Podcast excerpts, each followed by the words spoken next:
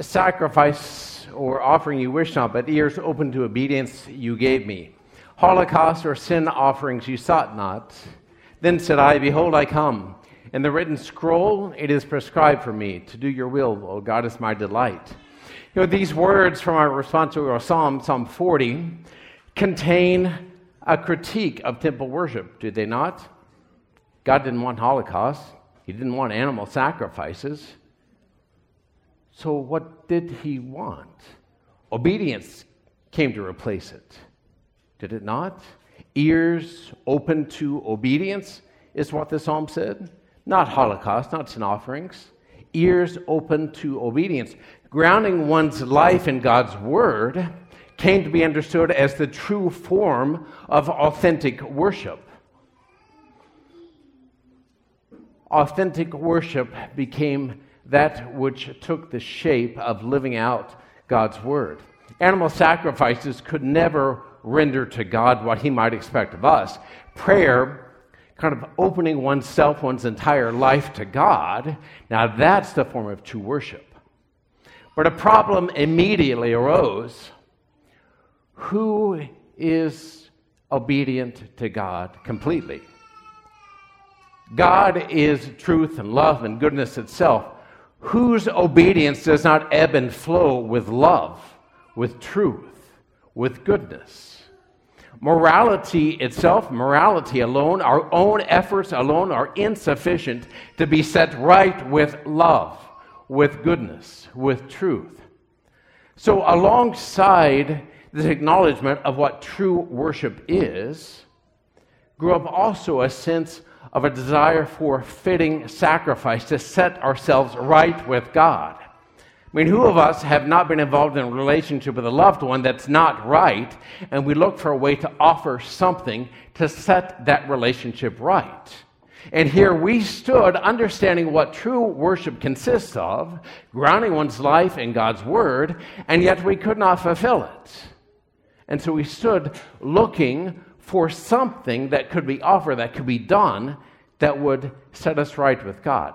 Now, what's so intriguing is that in St. Paul's letter to the Hebrews, he captures a dialogue between the Son of God and God the Father, in which the Son of God quotes Psalm 40, the words that we heard, but he modifies them. He doesn't say ears open to obedience, but he says, A body you have prepared for me. St. Paul is disclosing something like of this inner dynamic in God, looking out at the earth and saying, There is no body on earth who is obedient, who is living fully grounded in my word of truth and goodness and love. And this is so the Son is saying, Behold, I will do it. Give me a body. And so the Son of God became flesh. He took on a human body which then allowed for full human obedience to be a possibility.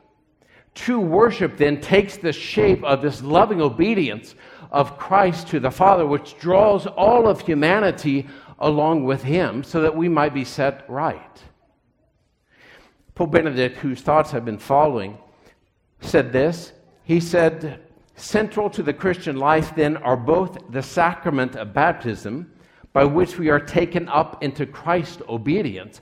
Baptism isn't simply a sign saying, okay, you have faith, I'll acknowledge that. No, it's making us united with Him so that we're in a proper relationship. We've been set right, taken up into Christ's obedience, and also central is the Eucharist, in which the Lord's obedience on the cross embraces us all, purifies us, and draws us into the perfect worship offered by Jesus Christ.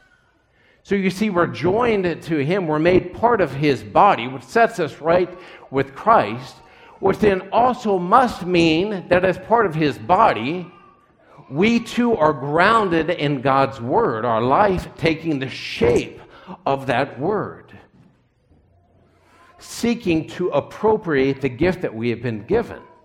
You see the dynamic there. We couldn't come to terms with love and goodness and truth itself and so God, who could, became flesh so that in a real sense, we could. Now we've been brought into Him and given the opportunity to do what?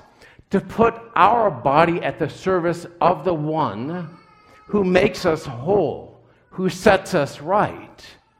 No easy task, but in order for us to bear the name of Christian authentically, that must be our intent, must be a goal, must be something towards which we're striving. Otherwise, it's as though we're saying, I really don't appreciate that which you have done for me.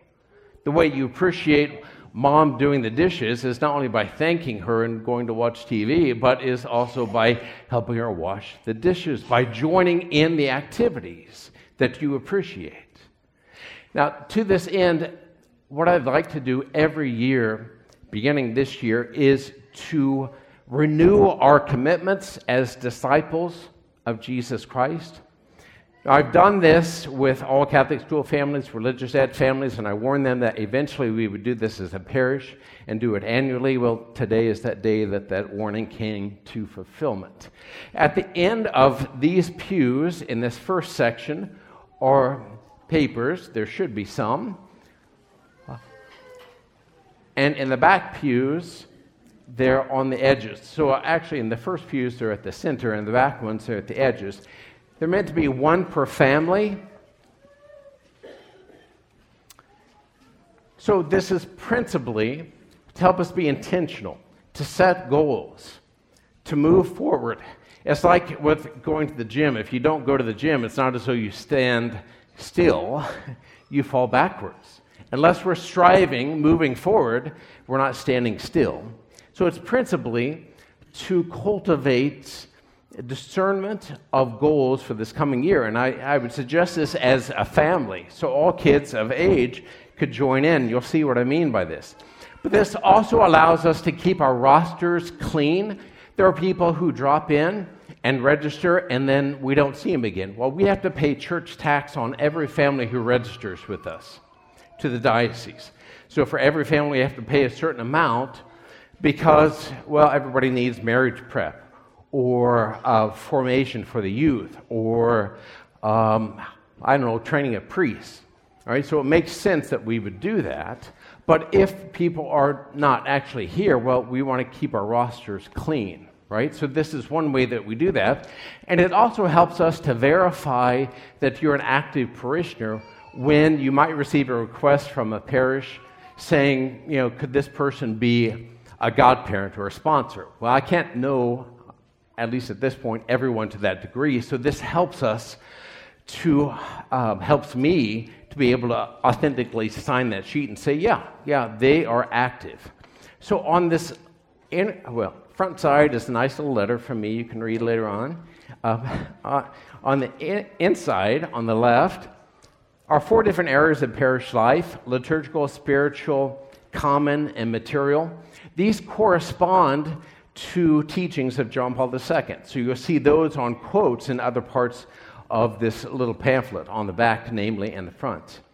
Okay, so liturgical life, that has to do principally with what we do here. So here are some options, some possibilities for you to ground your life in God's Word and give a response.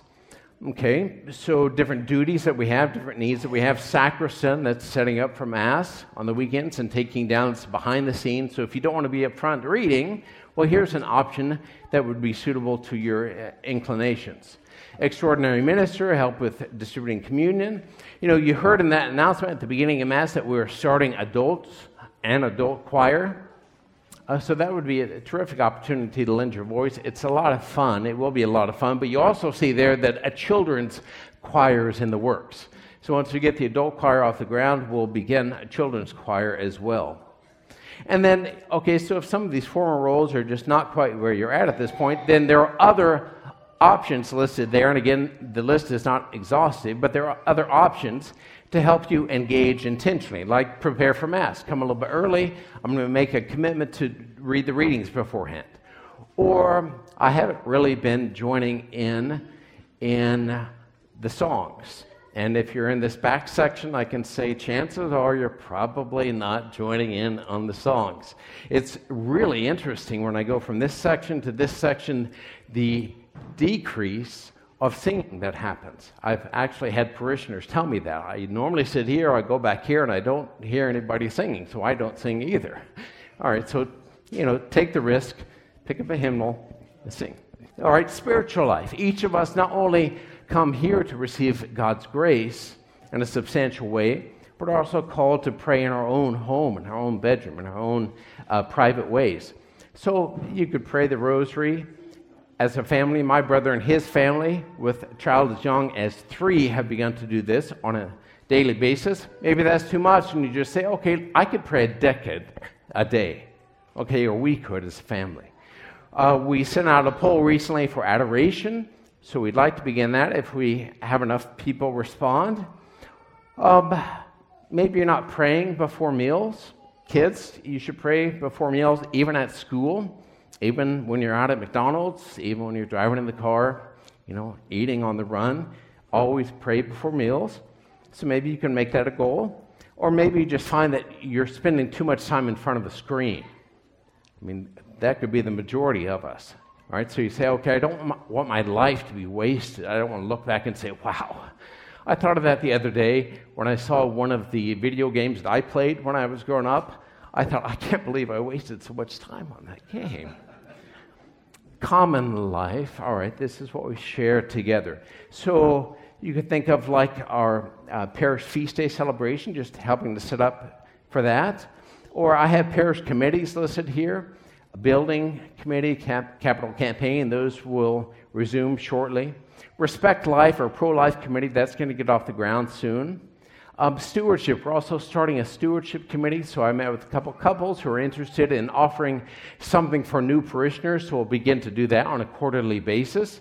So that's going to be a fun group. You could help out that way. That stewardship group is also going to oh, reach out to uh, people in the parish who have lost loved ones, so they'll just write a note to somebody who's lost a loved one in the past year, or a congratulatory note to someone who's been um, married or maybe had a child baptized. Um, serve the poor, we could have put St. Mary's Food Kitchen alongside that, uh, but we also have some plans in mind for charitable outreach to those in need. So that would be another possibility. And then finally, material life, which is simply looking at okay, uh, how has God blessed me? Right? I am blessed by what happens here, but what happens here requires a lot light, heat, rental space, all, all those things. So I'd say, one, thank you for your contributions. I would say, two, if you're not contributing on a regular, consistent basis, make that a goal. Okay? Whatever amount, just say, okay, I'm going to give X amount per week uh, and do it electronically. That's the easiest way. If you're one of the ones whose employer has compensated you more because of inflation, you might give some consideration to adjusting your pledge accordingly. Because for us, inflation has impacted, you know, everything. Everything that we need to buy just for the office to run, but also for energy prices. So you might consider that. Uh, and then finally, young families. I've uh, talked with you the most of anyone because of all the different presentations I've required you to go to. And I know what's on, one of the things that's on your heart is the state of the world and the world that you'll be sending your young ones into, and to what sort of education you can provide for your young children. As we review the possibilities of building a parish hall first, or church, or school, one of the key markers for us being able to do a school first is that we've got the financial basis in order to be able to make that possible. So if you say, I, I want this for my kids, well, there's a way in which you can provide a marker for us as we assess these uh, possibilities going forward. Under those different areas, it's a place for you to write down the goals for you to take home. I've added one at the very top of this little section that is be intentional about praying for our parish mission. This is an extraordinary gift and possibility and responsibility of beginning and building a new parish. Hardly anyone is called to do this, yet we are.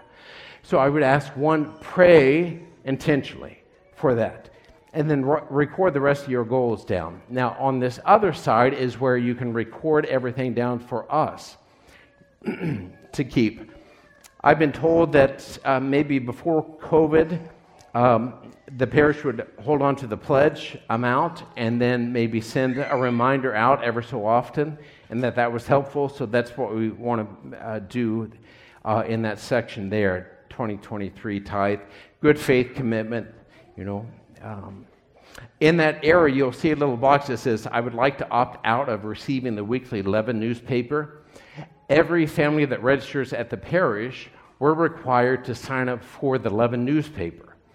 That costs us, it's going to cost us like 25 or $26 as they increase it per subscription. Now, if you read it, what would be great is if you would submit the subscription costs for it. If you don't read it, well, check that box, and then we can notify the Archdiocese so that we don't have to cover that cost. It's about a $15,000 line item each year, and we receive about $1,400 in in subscription fees. So you can see it's a huge gap between what we receive in and what we need to pay. All right, so I do once mind again have in mind that this is a family engagement. Be intentional about grounding your life in God's Word. And notice the opportunity that God has afforded you and me to set the groundwork for this parish, the trajectory. We're building upon what you've already done these past years. Let's do so in an intentional way. I mean, that's going to make a difference for centuries to come.